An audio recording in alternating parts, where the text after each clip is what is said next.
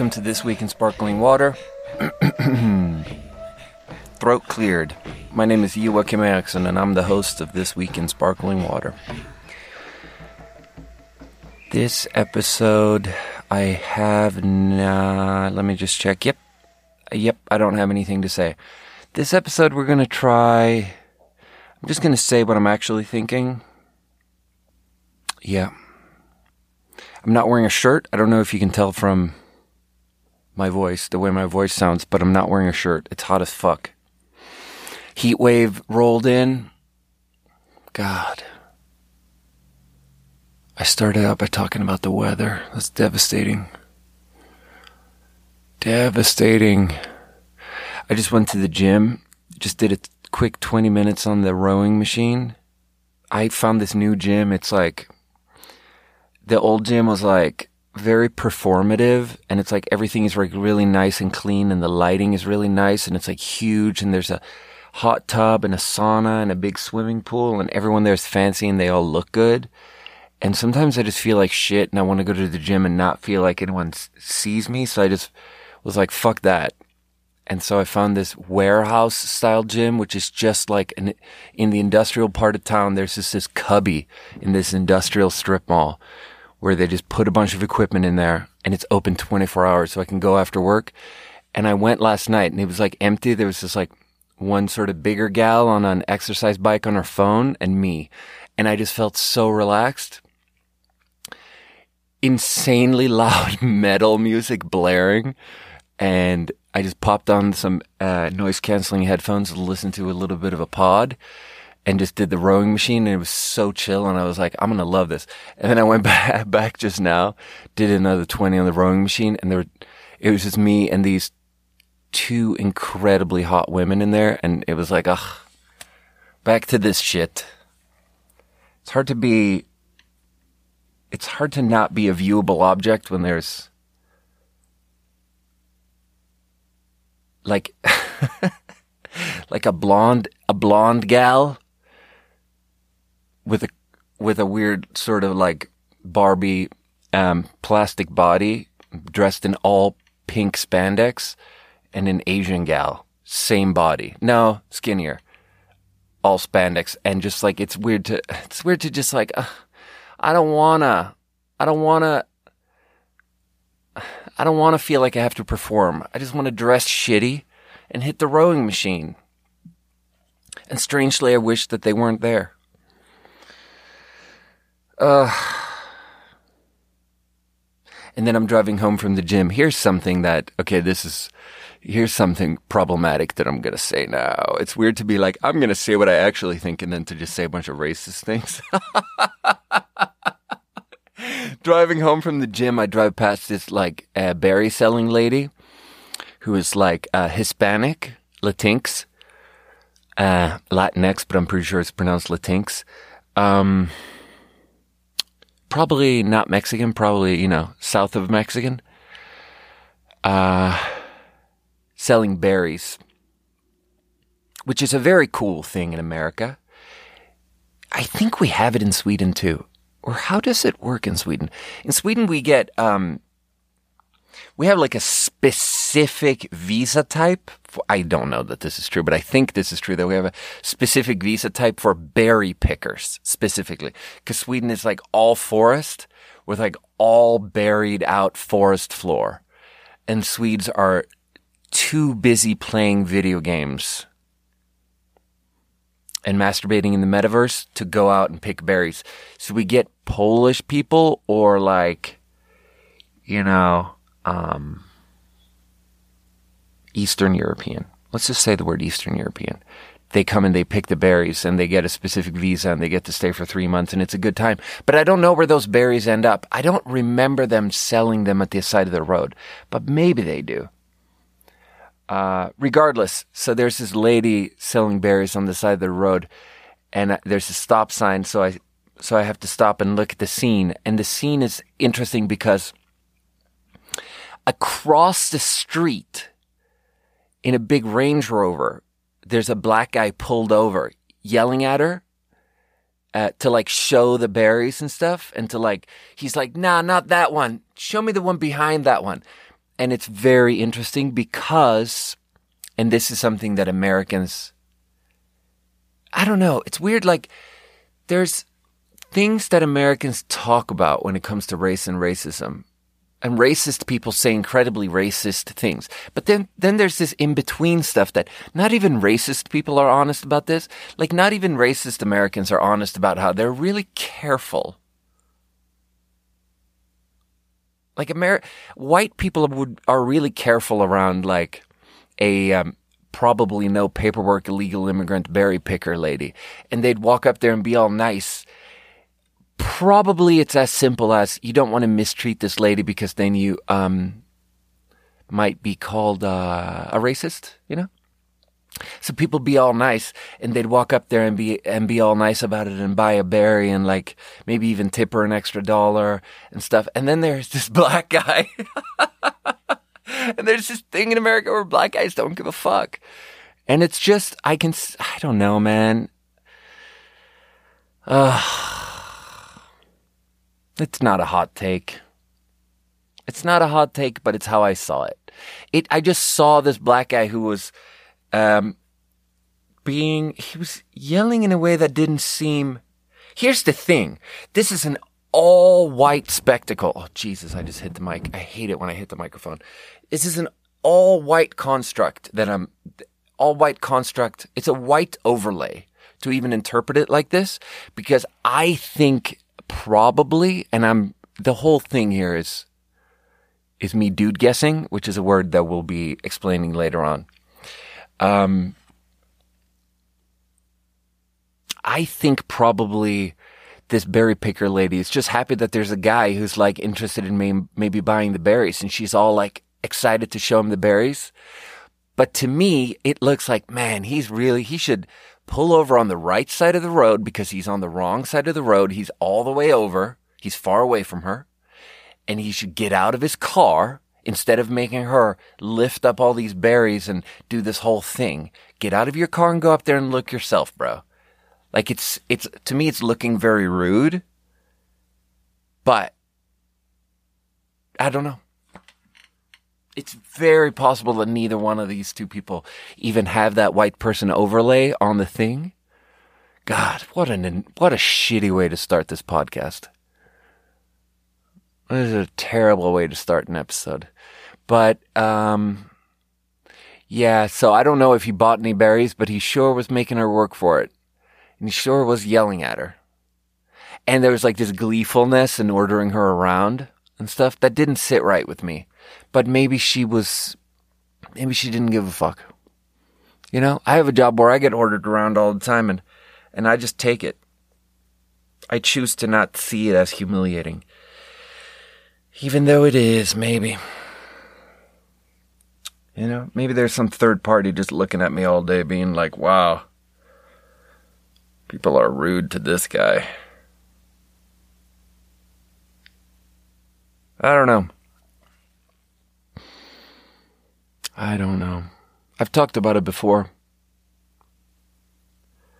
I've talked about th- this before how there's this weird layer to American society where because we can't come up with a proper like there are no reparations being paid to black people um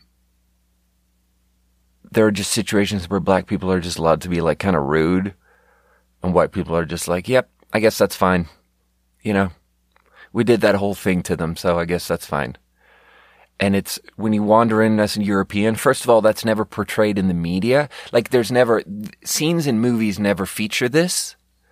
So when you wander into the actual f- country as a European, as an outsider, and you see it, you're like, whoa, you guys failed to mention this in your movies and television shows and songs and TikTok skits and every single piece of media. Like you have this incredibly exhibitionistic country that portrays every part of its own self in these various, very, very highly exported forms of media, but there's just stuff that they fail to mention. And I guess that's why it sticks out to me. Things you failed to mention. You failed to mention that every time I took the bus in Seattle, oh, such an exaggeration every time.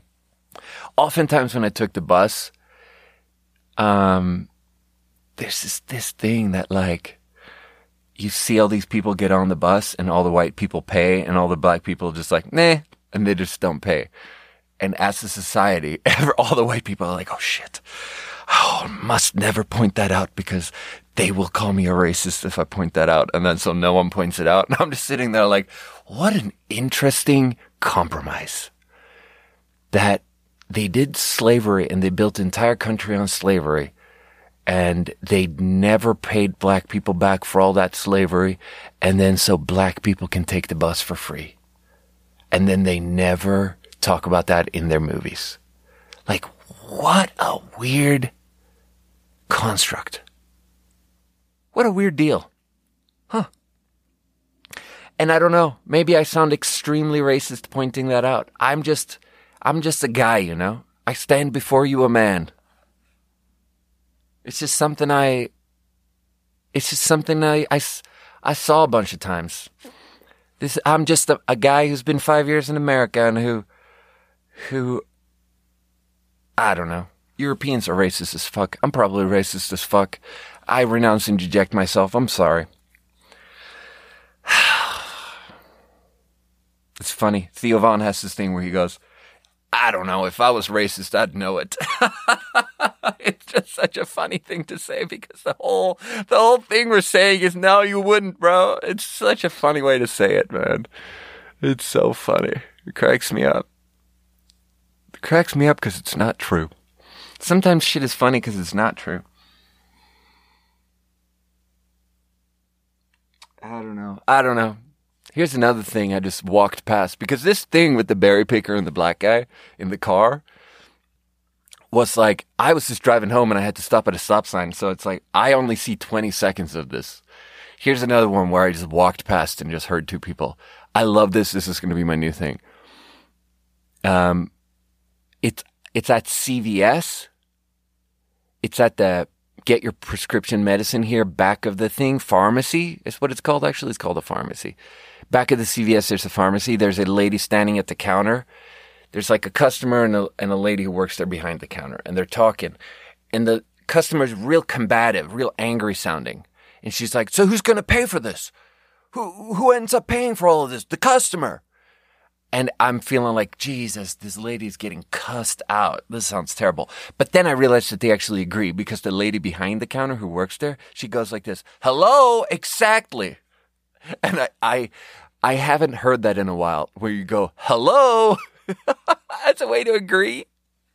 That's so good. I love that. I love I, that's going to be my new thing. When people say something I agree with, I'm going to go like, "Hello." Exactly. Anyway, that wasn't as funny as I, I thought it was going to be. Oh, just another, just another terrible episode of my podcast, huh? Just another terrible episode. Yeah. I feel good actually. I got my sleep kind of under control. I was telling Asher yesterday that I almost feel like maybe I've never been this happy. Because, and I really wonder about the dating, how the dating fits into this, because now it's been like five, six months since I uninstalled all the dating apps, haven't been on the dating apps, haven't gone on new dates, haven't done that thing been single for a little bit and yeah, and just been like, I don't know. I guess I'm in a process of resetting, is what I'm telling myself. Oh, God. I wish I had the answer. I wish I knew what's happening to me right now. I, knew, oh, I wish I knew why, you know? I wish I knew why. I've been reading this book by Carl Jung, Man and His Symbols. I think Carl Jung is going to be my new thing. I'm going to get really into Jung because for a long time on Facebook, I was a member of a, a Facebook group called uh, Dank Memes from Carl Jung or something like that. and it's just like funny internet pictures based on Jungian psychology. And it's like, you have to integrate your anima. And I don't know what that means, but it's like, that sounds interesting. I feel like I have an anima. And I think I. But what was I saying? Oh, yeah. The reason I brought it up is because in the book, Man and His Symbols, he keeps talking about how we're not aware of most things and things, the same concept will float back and forth between our conscious and our subconscious and will be, and sometimes things just stay just in our subconscious for a long time and we do something we don't know why and it's because of our subconscious. And then he has this like incredibly radical interpretation of stuff where he's like, if you walk into a room and you were going to do something in that room and you can't remember what, it's because the concept of what you were going to do has floated from your conscious mind into your subconscious. It's like, bro, what? Didn't we just, didn't we just forget? Like, what are you talking about? Why did I bring that up? Uh, I was going to make a point. I was going to say something and I literally don't remember. It floated in the concept, whoa. The concept of my train of thought, of the whole tree of connected ideas that I was going to explain floated from my conscious mind into my subconscious. And now it's not available to me. Yep. And there you go. You're welcome. Is the podcast just a repository of all the things that bubble up from the ocean floor of my subconscious? Probably. The, co- the podcast is limited to just my conscious mind. I haven't been able to um, expand it to my subconscious just yet. Let's drink a water. So, um, I got three waters. They're all from the same brand. We're doing a, a, flight of Clover Valley. We've never done Clover Valley. I found this at Dollar General. Okay, check this out. Dollar General is for poor people. My crypto wallet lost $15,000 in value in the last, in a week, in like five days. In like five days, I just lost 15 grand. Okay. And that really hurts. But now it's been more than a week and I've almost come to terms with it and I'm almost it's almost one of those things where the worst possible thing happens so you just find it liberating because I was always I was checking on it like let's be honest every 12 hours and it was just going up and down and it was like really sort of influencing my emotions and now I still haven't stopped checking it. I should probably stop checking it. Dude, if I'm honest, I should probably stop checking it. It just pisses me off because I was really in a sort of, not in a, is it a good time to sell and cash out kind of thinking. I was going to cash out and get rid of all my, or get rid of most of my crypto, not because I'm a genius analyst who like realized that it was going to crash, but because I just think maybe it's like ethically bad. I was having an evolution of opinion where I, I'm starting to really feel like crypto might be morally questionable. Um, and then what people say, oh God, Julie will always tell me like, yeah, crypto's bad because it's bad for the environment. But I think that's actually a terrible argument because that's when you compare it to nothing. When you compare it to zero, then yes, creating $1 million of Bitcoin value has an, a footprint. It has a ecological, it has a carbon footprint. There are emissions related to the productions of $1 million of Bitcoin value. But that's only if, like, that only seems like a big number, the amount of emissions, if you compare it to zero. But everything has Everything is related to emissions. Like you think printing $1 million worth of USD bills is not related to, like, of course there are plenty of emissions there. Whatever currency, whatever you do, I think if you compare crypto to whatever in terms of different, you know, banking, all the different things, crypto is very green in the end. Um, even though it's mostly mined by like Chinese rigs hooked up to coal plants. But whatever. The reason I wanted to uh, cash out of crypto is because I'm realizing that it's really just a thing for bad people. And when I say bad people, I don't mean criminals. It's clearly a thing for criminals, but it's um, it's a thing for like Trump supporters and conspiracy theorists and QAnon people. It's like crypto people are QAnon people, and it's a pyramid scam feeding those people. And I really just wanted to not be part of it. Like Russian, Russian sort of. Dude, there's so much Russian money in crypto, which is probably why it crashed. Because we embargoed them, and yeah. And they all tried to get their money out, and they did, and. Ugh. Anyway, so I lost all this crypto money and I'm poor, so your boy's going to Dollar General. Your boy's poor now. This week in Poor People. Your boy's poor. Clover Valley. This first one here, lemon lime. True poor people water. It's like when you can't come up with a clean enough interpretation of lemon or lime, you just call it lemon lime, and it's just like this sort of vague chemical citrus. Clover Valley. Ugh. The official water of the working poor. No, actually, this is caffeine free. That's what it says on it. Caffeine zero, sugar zero. The working poor, they only drink things that are highly caffeinated. That's one of those sad things. Like, man, energy drink consumption. Like, oh man, I wish someone would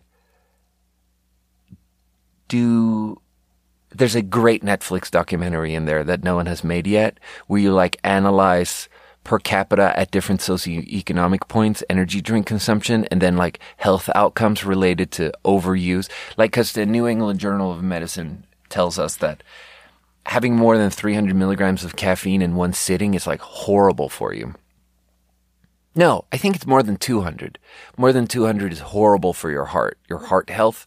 And all these like Reign, bang. There are multiple Celsius. There are multiple energy drinks where one can is 300 milligrams, like 50% more than you should have in one sitting ever. You know, six, seven cups of coffee in one can. And everyone making less than 20 bucks an hour has multiple cans a day. And it saddens my heart. It's just like so. I don't know. With each generation, we have like different things where health, where, where like health understanding hasn't trickled all the way down to where poor people don't understand how they are doing things that are horrible for themselves. And it like used to be salad and it used to be exercise but now everyone knows about salad and exercise. But the thing that's happening now like in the 80s my mom in the 80s i think i grew up swedish poor and my mom didn't understand about anything about nutrition. We never had vegetables. We only had iceberg lettuce yeah and sometimes my mom addresses that and she's like we didn't know yeah we didn't know that's what she says. Clover Valley, lemon lime. Yep. That's so I've had so many lemon limes. This one time I did a, a lemon lime lightning round and I had 17 lemon limes in one episode. And this is the worst. This is the worst I've ever had. It does not taste at all like lemon or lime. That tastes like the worst Sprite you've ever had. The worst Sprite. I almost said Sprite from the Upside Down because I've been watching Stranger Things. I'm very disappointed in this show, actually. It had such a cultural moment. And now, last night I finished season two. And it's like, this is not a good show, guys why did this show have such a like why did everyone watch this show what the fuck this is boring and not smart and not that interesting. Like this is not that interesting of a conceptualization of like something scary or dark or monstery or multiverse. This is not interesting in any way. I'm very disappointed. Shame on you. Shame on you, Natasha, for I don't know. Maybe Natasha. Maybe Natasha isn't as indie. Maybe I need people to be really indie. And I'm not. Maybe that was the problem with Elden Ring too.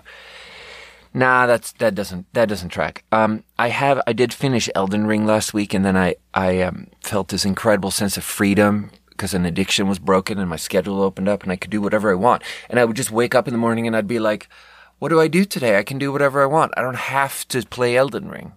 Because that's what it that's what it feels like to be in the throes of addiction. There's actually this uncomfortable mandatoriness to it. Where you really you experience a lack of freedom. And you can get really, really bored by an addiction without that helping you break it. Like addiction can be so repetitive and monotonous.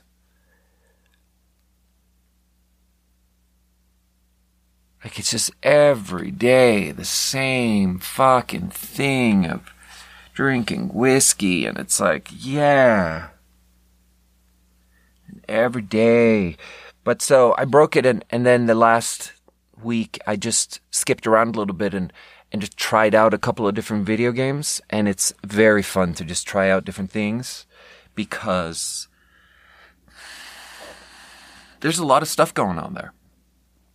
And I haven't played video games in forever. I've only played a couple of Nintendo Switch games, and there's a lot of culture there. And I played two hours of Grand Theft Auto 5. Fascinating.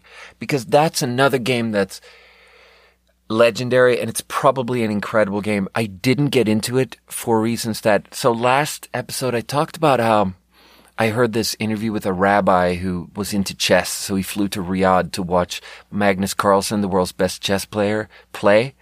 And he then had a conversation about Riyadh, about a friend, with a friend who'd lived in Yemen. And it's like, I talked about how it's really relevant where you're coming from in how you experience something. And that's especially true for multifaceted, multi-face. Like Riyadh has many faces.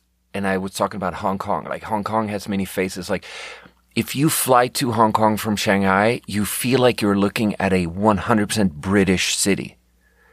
And if you fly to Hong Kong from a European country, you feel like you're looking at a 100% Asian city because the other parts, the British parts become invisible to you if you fly to Hong Kong from the UK because you take them for granted. And then I was reminded of that playing Grand Theft Auto because I remember loving playing Grand Theft Auto when I was like 18 living in Sweden. 15 years ago living in Sweden, I, had a medium good computer and I played all the Grand Theft Autos and I loved the one, I think it's called San Andreas and it's set like I mean, it's set in a city called San Andreas, which is basically a fictionalized version of LA because it's like American gangsters in an American ghetto in a place that's like uh, drenched in beautiful California, honey colored, golden hour sunlight. And living in Sweden, that was so different and it's like that sort of, I don't know. I was talking to Katie about this. She, she was saying how, cause I would drive around in the game in this like ghetto America with the chain link fence and the one story buildings and the like sort of unkempt vegetation and just be like, this is so cool looking. But she was like, nah, it's more like you're not supposed to think it's cool looking. You're supposed to more feel like it's familiar. Because she grew up in California. She grew up in Sac, and Sac is a little bit like that, maybe. Um, but it's like now in 2022, I install Grand Theft Auto 5 and I play it and I'm driving around in this world and it's so boring to me because it's so similar to my actual life. Okay, that sounds weird. But I do mean it in a sort of just on the face of it visual way because it's just like it's just California highways and the sun is out. And that's it. Like you drive around in American in California cityscapes. And I think, yeah. I don't know, maybe this is truer for me than other people because I just, my heart really wants, my heart really has this thing of longing for, nah, this is probably true for everyone, just longing for like the perfect mix and the perfect situation and like, like I have there's a lot of Swedish culture that's shitty that I think I consume because I just want to feel like I'm, like I just want a little slice of home.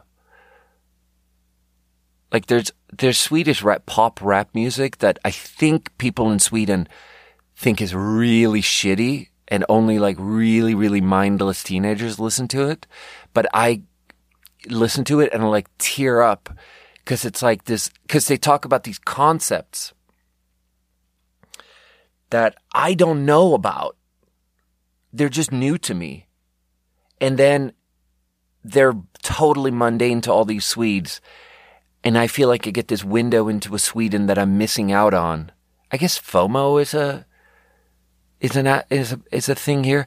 Like, like there's this Swedish rap group called Hov1, which I really think that it's like one of the most it's one of the most guilty pleasure style shitty Swedish things. It's like these three white boys who are like clearly just a little bit upper middle class who are borrowing heavily from like lower middle class tropes but they and and then everyone just hates on them I think but so they have these songs that are just where they just talk really fast and they just throw out a bunch of Swedish concepts. And these incredibly, like for example, there's this one song where the first line is just like, Alla röstar rött men hatar ändå skatten this is so embarrassing that I'm even talking about this, but so it means like everyone's voting red, but they still hate uh, being taxed. So voting red in Sweden is to vote, um, basically for the social democrat led left wing coalition of parties. So you vote for the social democrats and they raise the taxes and then you still hate that you're paying too much in tax. And it's like, I didn't know that. I didn't know everyone does that. I didn't know everyone votes red and then still hate the tax, hate the taxes. I don't know if that's true, but when I hear it, I'm like, oh, I just feel this incredible spiraling, spinning sense of, of disconnected, being disconnected from something I thought I was part of. And then every single line after it, I'm like, what? Whoa, whoa, whoa, whoa, stop, stop, stop, stop, stop. What did you say? Is that true? And then it just, I just sit there in my car in America and I'm like, fuck it's so emotionally powerful for me for some reason. So I think what I'm saying is I think I lean really heavily on culture, on, on how I need culture to be transportative. Maybe. That the word? Or like to teach me? Or like, I think I, I, I, I am overly concerned with origin of culture. Like I need to know where something is from. Ugh, and I need it to. I don't know. Maybe I just have some really immature identity thing going on. Narcissist identity thing going on where I just like put myself in it too much. But yeah, I, I couldn't, I can't one day I'll live back in Sweden and I'll um, I'll play Grand Theft Auto 5. I've I've been saving that game for like a decade. I think it came out like a decade ago or 2015 at least or something. And everyone was like, "This is the best game ever." There's even a line in in Bo Burnham's "That Funny Feeling," most zeitgeisty song of the pandemic, performed even better than Bo Burnham's performance is Phoebe Bridgers' performance of it. And best video of 2021 was a video showing Bo Burnham's face as he stands in the audience as Phoebe Bridgers performs his song, and he just nods nods, and he's like, "Yeah, hmm, yeah, she's doing my song, huh?" And it's the most layered, powerful, subtle, forty-second video I've ever seen. Um, there's this, there's a line in the song where it's like,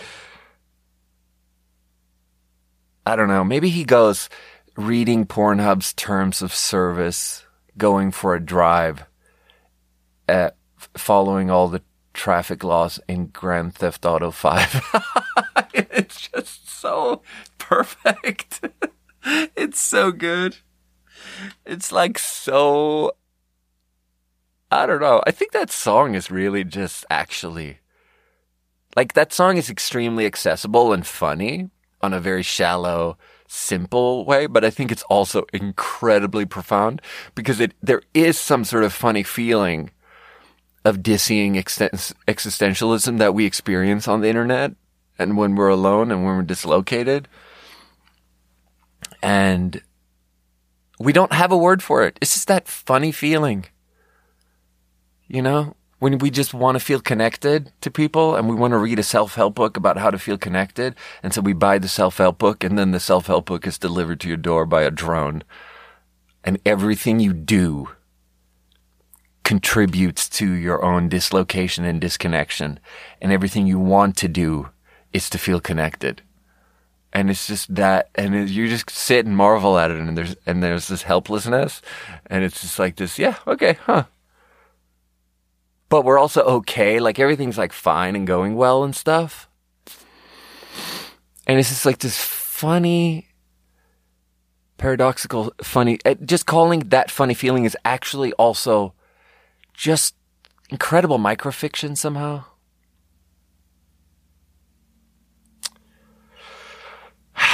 And then just acknowledging Pornhub, you know, acknowledging porn.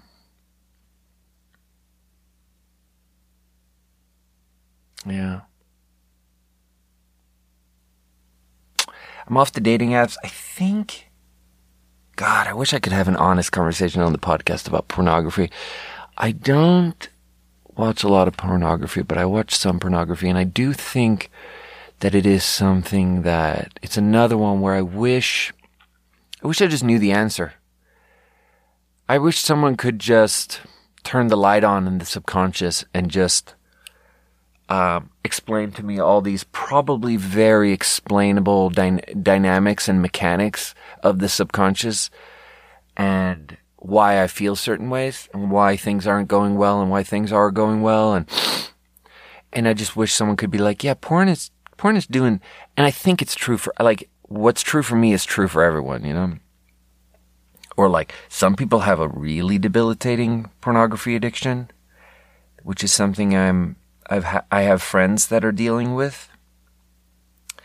So I'm not like totally unfamiliar with that and I don't think that that's what I'm dealing with. But I'm just realizing that my microphone stand might be collapsing at any moment, but but that's okay. I I the thing I think I am not um, corrupted by pornography in this in a in a classic sense that people talk about, where they talk about like w- watching porn before you have sex and having your expectations um, warped and corrupted to where you expect a bunch of porn esque things in sex. I don't think that's. I think I think I'm, it's very clear to me how porn there's a camera and things has to things need to be a certain way so that they are visually um, filmable. And there are angles and acts and things that have to be a certain way. Whereas like real sex and like good sex is more like you're really too like blind um, newborn mice is really what it looks like where you're just like um I don't know. I'm reminded of that Phoebe Bridgers song Steamroller where she talks about how she has this basically a friend who's like a brother to her, but she's also maybe has a crush on him, but she needs him more than she wants him, so so so she won't fall she won't fall for him unless unless he asks first. And then there's this one line where she's like something about his fingers in the dark, but they're not touching her, but there's a danger there. Oh god, that's such a good song. And I had not heard that song until I I was a little bit into Phoebe Bridgers and I had heard a couple of Phoebe Bridgers songs that I liked, and then I heard this podcast produced by Billie Eilish, where pretty much Billie Eilish is just talking to her dad, and there's only five episodes or something, and Billie Eilish describes being in the audience and and and hearing a pre-fame Phoebe Bridgers perform one of her first songs, which is the song Steamroller, and Billie Eilish was like, "Oh yeah, I heard this." song Steamroller by Phoebe Bridgers, and I was like, wow, this girl is going to be so famous. And I'm sitting there like, I haven't even heard the song. What song is that? And yeah, that's a good song, bro. That's a good song, dude. That's a heartbreaking song from a three song EP called Killer, produced by a guy who later she came, she realized that he was super abusive and he produced it, but we still listen to it because it's Phoebe Bridgers. And really, the production is just scaled back. The production is just what he did probably was to just say, hey, let's just scale it back. Let's just have the whole thing be just you and a guitar. Why does he get any credit there? What does it mean to be a producer on something that's just a lady and a guitar? Like, what are you doing there? You just adjust the levels and you pick a mic and you put the world's most low key filter on it where it's just like incredibly low key what like there's very little producing there. I don't understand, man. I don't understand music. I don't understand. There's no producing there. Anyway, what was I talking about? Yeah.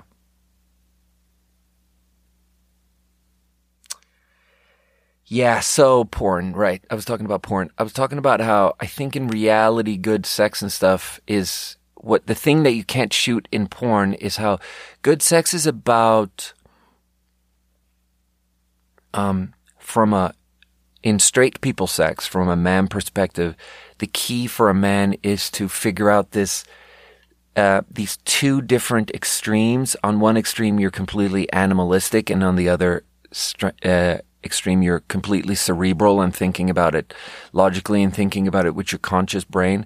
And you have to figure out ways to be both of those ways because it's actually, there's a lot of thinking that needs to be done to figure out how to do things in like an intense, you have to pay attention cerebrally to like, uh, microsignals of like what's good and stuff and like and then you have to not just be like that because you have to do this opposite thing of like being an animal and being like ferocious and being like in the moment and not giving a fuck and being intense, being like an intense animal.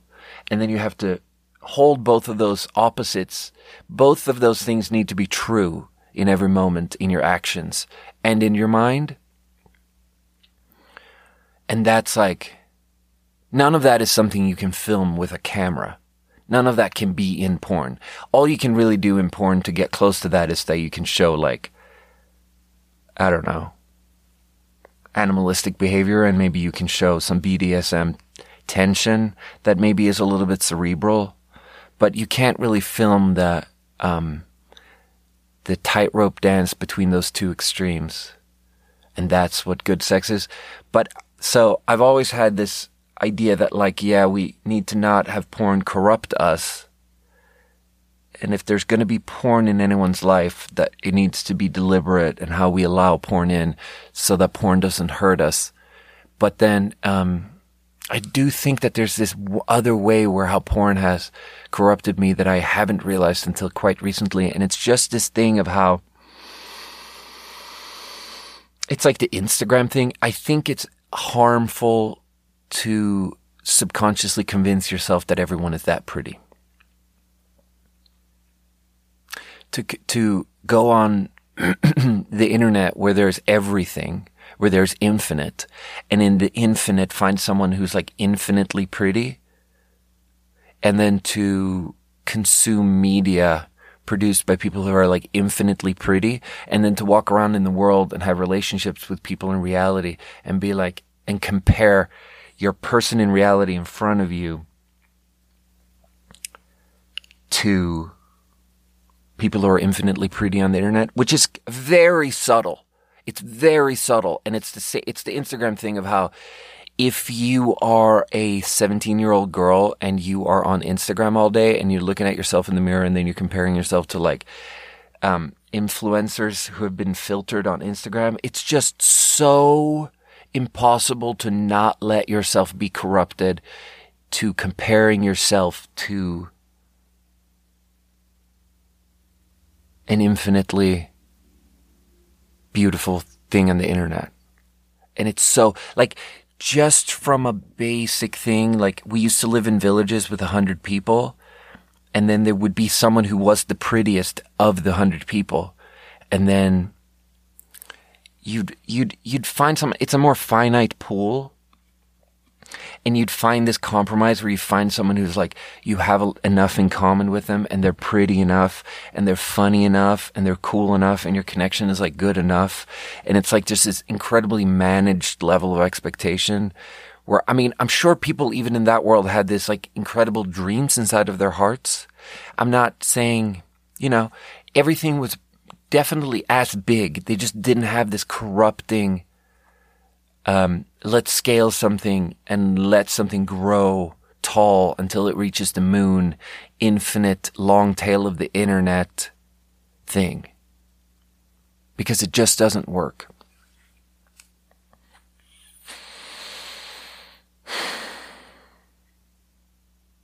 Like the prettiest girl I see all week shouldn't be some unrealistically pretty girl on the internet on a porn website. It should be that girl at the gym today who was like very, very pretty. And it should cap out there. Because then on the internet, you can find someone who's actually super weird looking, but that's just exactly your thing with all these different body parts that don't maybe don't even um, adhere to like the mainstream interpretation of what's hot it's not like someone who looks like a Barbie. Like for me, and this like incredibly personal, and I'm I don't know, but it's like for me, the people I think look the prettiest are like really weird looking. Like they look a little bit alieny. You know, some alien girl with freckles. That's just a little bit otherworld looking, otherworldly. And it's like and then I go on a dating app and I don't see that girl there and I'm like, ugh, fuck this. That's a thing. I don't know. Maybe this is all really boring, but, um, I have always told myself that I'm not going to let myself be corrupted by porn. And then I think recently I've realized that that is a way in which it's actually affecting me. And I think it's actually making it harder. I think looking back on the last 10 years, I don't think it was true in my marriage because I accidentally married someone who looked like that, who was perfectly pretty. Oh God, this feels very like. I don't know. Whatever I talk about, it feels mean. I don't mean to be mean. I don't mean to be mean. I don't mean to be mean, but I am. Yeah, let's do another water. Peach cobbler. No, it's not peach cobbler, it's just peach. Clover Valley, peach. Clover Valley from Dollar General because your boy is poor.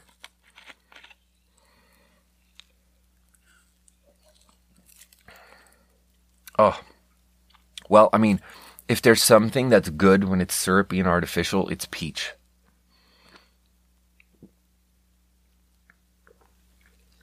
Oh, that's so good. It's like if there was a Sprite that was like peach flavored Sprite. It would taste like that. It's actually delicious. But it's cheating. Yeah. So, um, another game that I played a couple of hours that I love already. I've only played it. I think I've played it a total of six hours. I love it. It's called Death Stranding. It does so many cool things. It's first of all, I just love playing like something that I when you have. It's not true that I haven't played video games at all in the last 10 years because I've had a phone and I've had a shitty computer. So then sometimes you end up playing like indie games with really basic graphics, but like a beautiful story or something. And when you play a bunch of those games, you get this FOMO sense of we really want to play something that's beautiful like this, but beautiful and poetic, but also visually beautiful in a way that's like really needs a lot from your hardware and stuff. And it's just so satisfying to play a high budget, incredibly visually beautiful game that's also poetic and weird because this game is like fucking insane. But it, it does a lot of different things and it, it's like, um, it's like a really surreal, um, plot that I, it's just surreal in a way that I really care for. But it, it, but it does one interesting thing, which is that all the characters in the video game are cast with real actors. So they, the main character is the crossbow guy from Walking Dead, Daryl. I think his uh, character name in Walking Dead is Daryl. Um, which is fascinating in many ways because so then when they zoom in on his face in the video game, they create a 3D rendering of him but it's clearly not just a 3D rendering, it's also a motion capture thing because this guy moves around in a weird way, just like the character in The Walking Dead.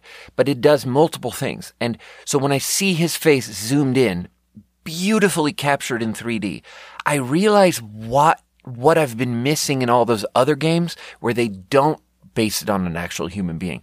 And I realized that what I'm missing in all those games is that his face, he's like very handsome but his face has all these flaws.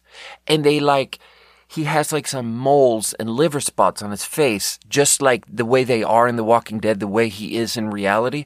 They just kept them. And they kept all of his flaws. And his hair is so specifically shitty because he has this like incredibly flat, horrible looking coif of hair. It's so funny. No one else has hair like that. I mean, I don't know. It's not no one. People in reality have hair like that, but on the screen they rarely do because on the screen they always make him look pretty. But his hair is so flat, like he's never conditioned ever. Like negative 9,000 use of conditioner, you know? So you look at this flawed real face and it's so believable. And then they use this other thing where the vi- the game, the video game is set in this post-apocalyptic world. So he is playing a character in the video game that's exactly like the character in The Walking Dead, which is so helpful to get you to believe it. Like this game does so many things that's that other video games fail to do because video games are bad at this believability thing in the end.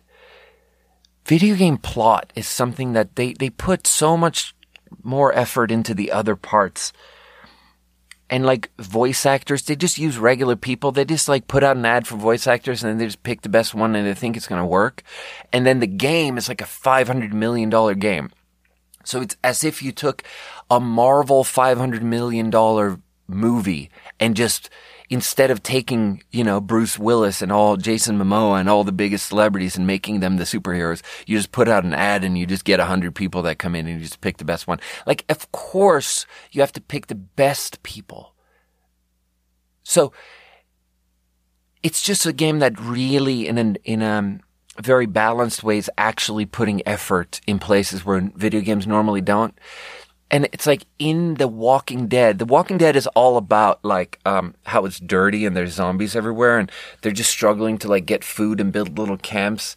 And it's just it's a, it's a game that's I know. I mean, Walking Dead is a TV show that it's not even really about the plot. That fucking TV show.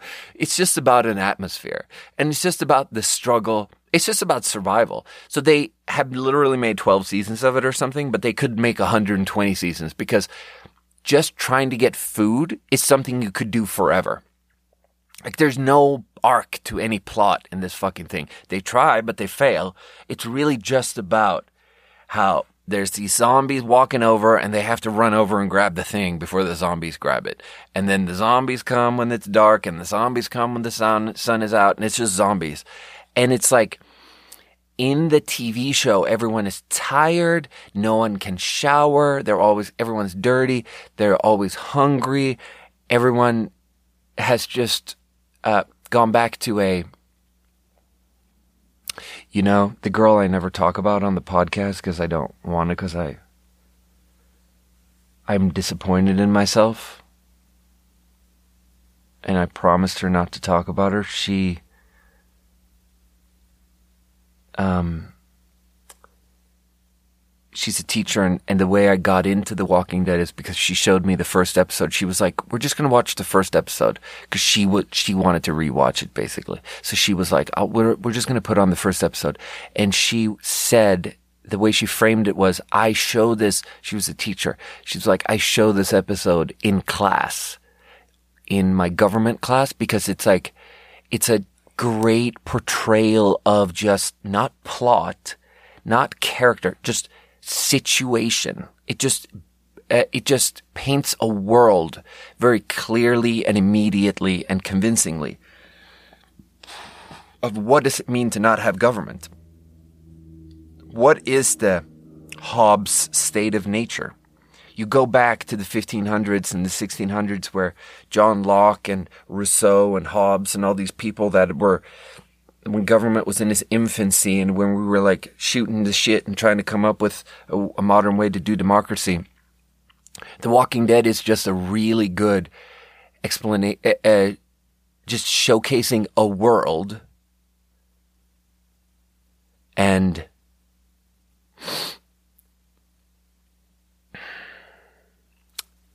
it's it's a really good. I don't know what is government class called in America. I'm sure it's it's it's going to be some um, acronym.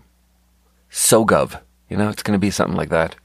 It's going to be like phys ed. All American classes are some weird shortening. Not an acronym. Acronym is a slightly different thing. Um, but so the TV show the Walking Dead is a portrayal of a, a world and a character. This Daryl character is a big character. He kind of stays longer. Everyone else dies, but he stays a really long time. And he has a southern accent and he seems like a shitty guy and his brother is really racist and you think he's racist too. And, and then it turns out that he actually has a heart of gold and he's not racist and he actually ends up killing his brother, I think. Spoiler alert. But, um,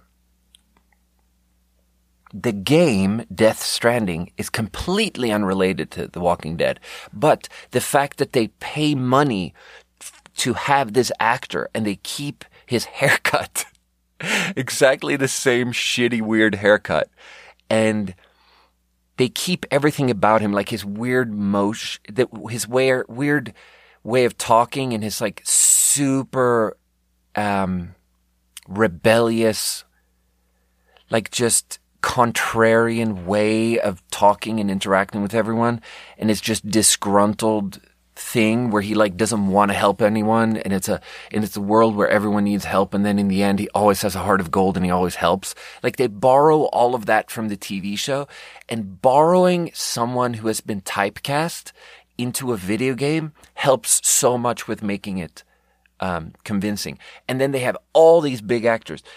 Guillermo del Toro all these big name they have like and the game is like post-apocalyptic and there's monsters and stuff so it's like walking dead but it's also futuristic with a lot of futuristic uh, weird um, dusty tech dusty future tech. So they the guy who's like leading you along they borrow so heavily all these different characters. They took bernard from westworld the character bernard i don't know what the actor's name is i don't know what any of these actors names are but Bernard from Westworld, which is also a very clear character. They took him and he's basically the same character where he's like this voice of reason black guy who talks about a lot of tech and explains a lot of tech and it's like kind of nerdy. And it's like the fact that they borrow these characters, it's so new for a video game to do this and it's so convincing when you do it like this. And it would almost feel hokey if it was done in a video, in a, in a TV show or movie, because then it would feel like you are, what are you really adding if you just take a bunch of pre-existing characters from other TV shows and movies and put them together and just act, let them act the way they were? But in a video game, you're, you do that and then you do it in a plot that's insane, like it's a Japanese nightmare, insane plot again. And it does not feel lazy because the game does so many other things. Because the actual game is so much like The Walking Dead, where the game is just about how you have to carry shit. Like it's a weird world where there's monsters outside of these little bases, so no one wants to go out there. So your whole the whole game is that you go out and you just pick up stuff that people dropped and you bring it back to the base. And so the stuff gets real heavy. You carry really heavy stuff. So you're a little guy with these big boxes on, on your back. And it's like the Daryl from The Walking Dead. It's just like, oh, and he's falling over. And the whole game is like, oh, you're about to fall left. Press the right trigger button, right trigger. And then he red steadies himself. And oh, you're about to fall to the right. Press the left trigger. Oh, and the whole game is just carrying heavy shit from A to B, back and forth, back and forth, which is called being a porter. And it's like such a weird, uh, game format. But, um, it's wonderful. It's wonderful. And then here's the craziest thing. The other character who's famous, who's in this game, is I had to look up her name. I looked it up and wrote it down. Léa Seydoux. I don't know how to um, pronounce it. But so in the movie The Lobster, it's one of my favorite movies. It's part of the new wave, new weird wave of movies from Greece. There's a bunch of Greece, Greek directors making movies that are part of a wave called New Weird. And The Lobster is may, maybe the most famous one. And it's like extremely weird, but it really is weird in a way that feels meaningful and it feels like it communicates something. And I've talked about it on the podcast many times. And there's this character in the movie. She is the head of the loners he gets thrown out of this hotel where people are when they get to have a partner. And then she, he's in the forest and there's this, uh, loner, the head of the group out there. She has a weird, like French accent. When you look, as a European, when I see her, I can clearly see she's, I can immediately know that she is one of these annoying, entitled people who probably grew up in like Luxembourg or S- Switzerland and she speaks four languages because she's her dad's rich and she went to all these private schools and it's like a very annoying type of person where you're annoyed because she's super privileged and you're not. And she does not add anything to the movie The Lobster, but the the Lobster is so fucking good. And then I was watching The French Dispatch, which is um, what's his name? Luke. Wes Anderson. Wes Anderson, a Wes Anderson movie. Now, all Wes Anderson movies are incredible. They just are. Like the Fantastic Mr. Fox or whatever it's called. Like all Steve Zissou. All these movies are wonderfully different and beautiful and light and funny. But The French Dispatch is probably my favorite one. and she's in that movie. And what I thought about when I watched the French Dispatch is how this lady is so good at picking projects. She is in the best shit, but she doesn't add anything. Like in The Lobster, she doesn't actually do anything. Like she is not the reason Lobster is good. She doesn't take anything away from it. She doesn't make it worse, but she's just there. And she talks in her annoying French accent and she has this like really unlikable character. And her character is supposed to be unlikable, and it all works. And then she's in the French French Dispatch and she's just unlikable again and she just found herself in the best Wes Anderson movie. And it's like, how is this lady? This lady has such good taste and is such a shit actress. And then I'm fucking playing Death Stranding and it's fucking uh, Dylan or whatever, Darren, Derek, whatever his name is, the guy from Walking Dead, and he's fucking, he's fucking trying to survive amongst all these monsters in this weird post-apocalyptic world with all this incredibly strange concepts being thrown around from the nightmares of a little Japanese man. And then that lady shows up and it's the same thing where she doesn't add anything. And it's like she's annoying and she's unlikable, but she's supposed to be unlikable. And she's just so good at picking good projects and not adding anything to them, but also not make, not doing any damage. Like she doesn't harm. She doesn't make these projects worse in any way. So I think maybe this lady whose name I don't even know how to pronounce, I think maybe I just need to go back into her filmography and just watch and play and do everything, just partake in any content she has created because she has the best taste of anyone. I, honestly, maybe that's the best position to be in. Because when you're the one who makes it good, when you're the actor in the movie who makes the movie good, there's so much pressure for you in the next movie to be the one to make that movie good again. And you can never live up to that. But to be the person that just banana peel slides into all the best projects and you're just kind of hanging out, being unlikable. I don't know. I'm I'm tempted to just Google her right now live and see if there's some project that she has been in that oh she's French. Ugh. Ugh.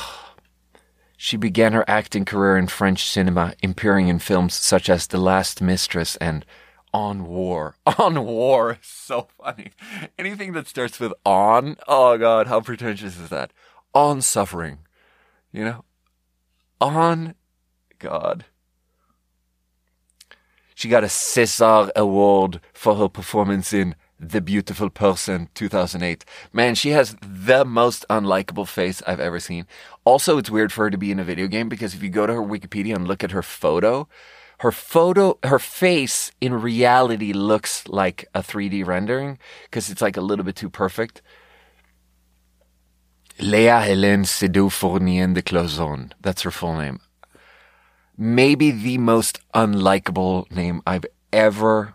She was in Inglourious Basterds. She was in Ridley Scott's Robin Hood, Woody Allen's Midnight in Paris.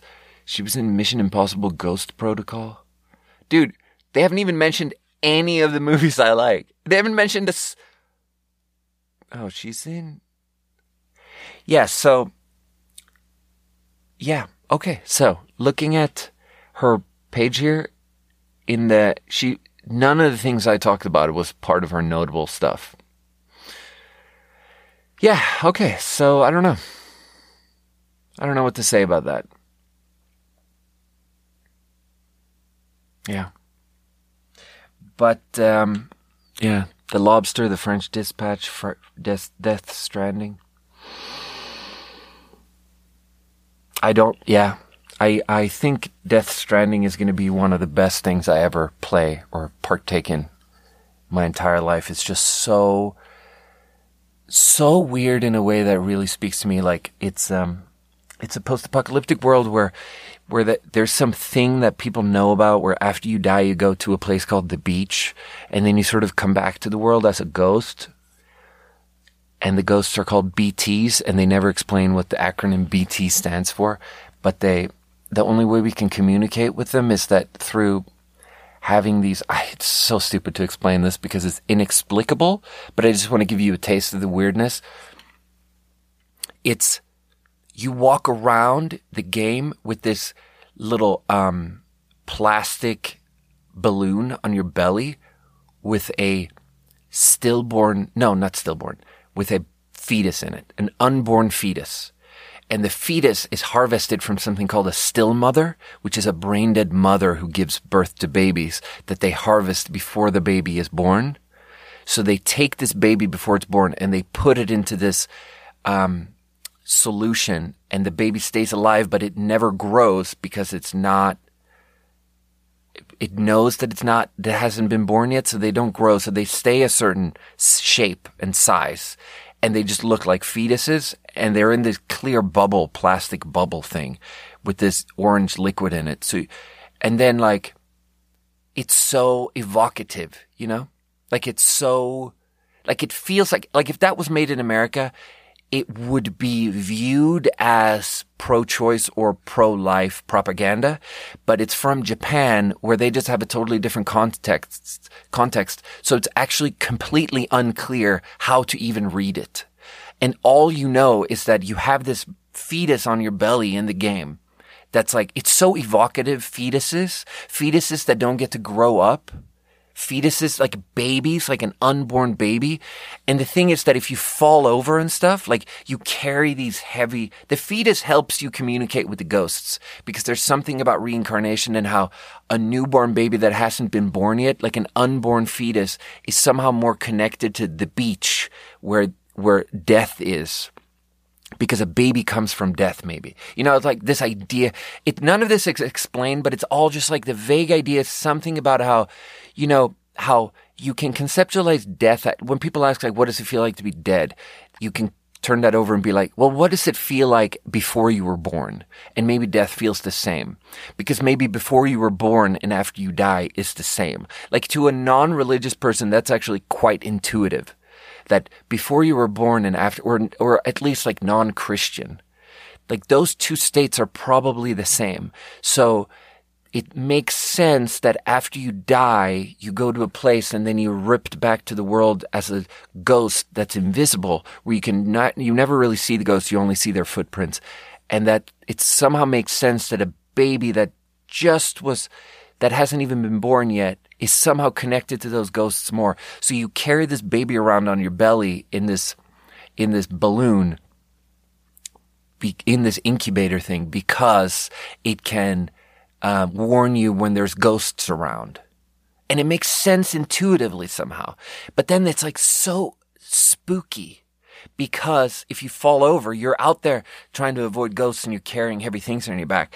And then if you fall over because you're rushing too much, the baby gets like upset because you're shaking it too much. So then you have to like stop and and detach the baby from like your your big machinery in your suit and you have to just hold the baby in this bubble of of orange liquid and just make eye contact with it and just rock it back and forth and speak to it softly so you soothe to soothe it just soothe the and the baby's called a bb the two letters bb it's like everything about it is so like silly but also there's something truly japanese about leaning into scary things and the like these concepts are just concepts that we'd be too scared of to deal with. Like that an American, especially in America where abortion is so, especially right now where abortion is so fucking difficult to even talk about.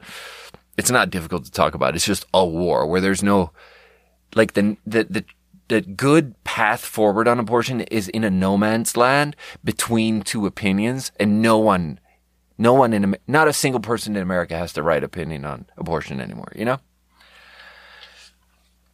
Um, it was Hillary Clinton, not Bill Clinton, who said that abortion should be legal, rare, and safe. Or whatever. Available, safe, rare. And that opinion has been lost. The rare thing has been lost. Liberals have forgotten that abortion should be rare. But so yeah, I don't know. The only thing I know about it in Japan is that in Japan, maybe it's broken and maybe there's some, they're so secular and so different from the Christian baggage of the Western world that maybe I've just heard, I don't know if this is true, but I've just heard this trope of how maybe in Japan, abortion is just viewed as a form of contraception where young girls just have abortions all the time because it's just easier than using contraception. Which, and then the backlash to that is that there are certain forms of like Japanese culture. Like there's this one manga, I can't remember what it's called, but there's this one manga that was like about a ghost world where everyone oh god i wish i could remember this. But it's it's it's something where every aborted fetus is on your back as a little ghost. And the way they draw it in the manga is horrifying because it's like it's these people with just like mountains of dead fetus ghosts just holding on to each other in this like weird floating heavy but still floating um spooky looking pile on your back of dead babies. You know what I mean? Like Japanese people are not afraid of that, of cons- of or like they are. They their conversation about abortion is in a place where that's something you can depict, and it feels like a contribution to a conversation. Whereas in America, people don't really. I don't know.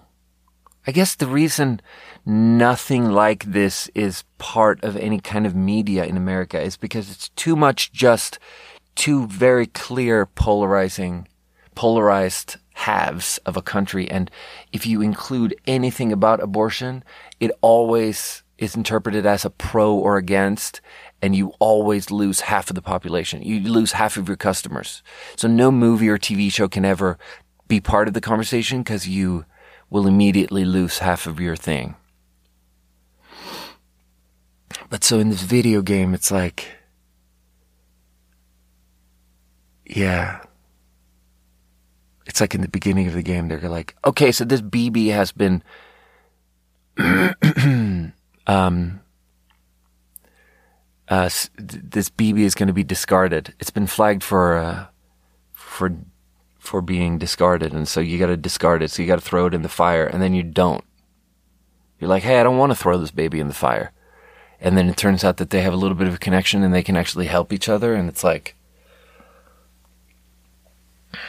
yeah, and you can definitely read that as a pro-life scene. But I think the context is very different. Let's drink another water. Clover Valley, blood orange. I love blood orange. So blood orange, the thing about blood orange that makes it good, it's it's um bitter. It's got a little bit of bitterness. And that bitterness, together with the acidity of the citrus, together with the sweet sweetness of what's going to be in this because these all taste like Sprite. The bitterness with the sweetness might be wonderful. Ooh, that smells real good.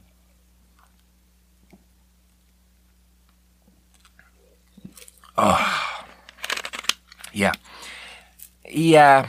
Not enough bitterness, too much fakey, fakey sweetness, but whatever.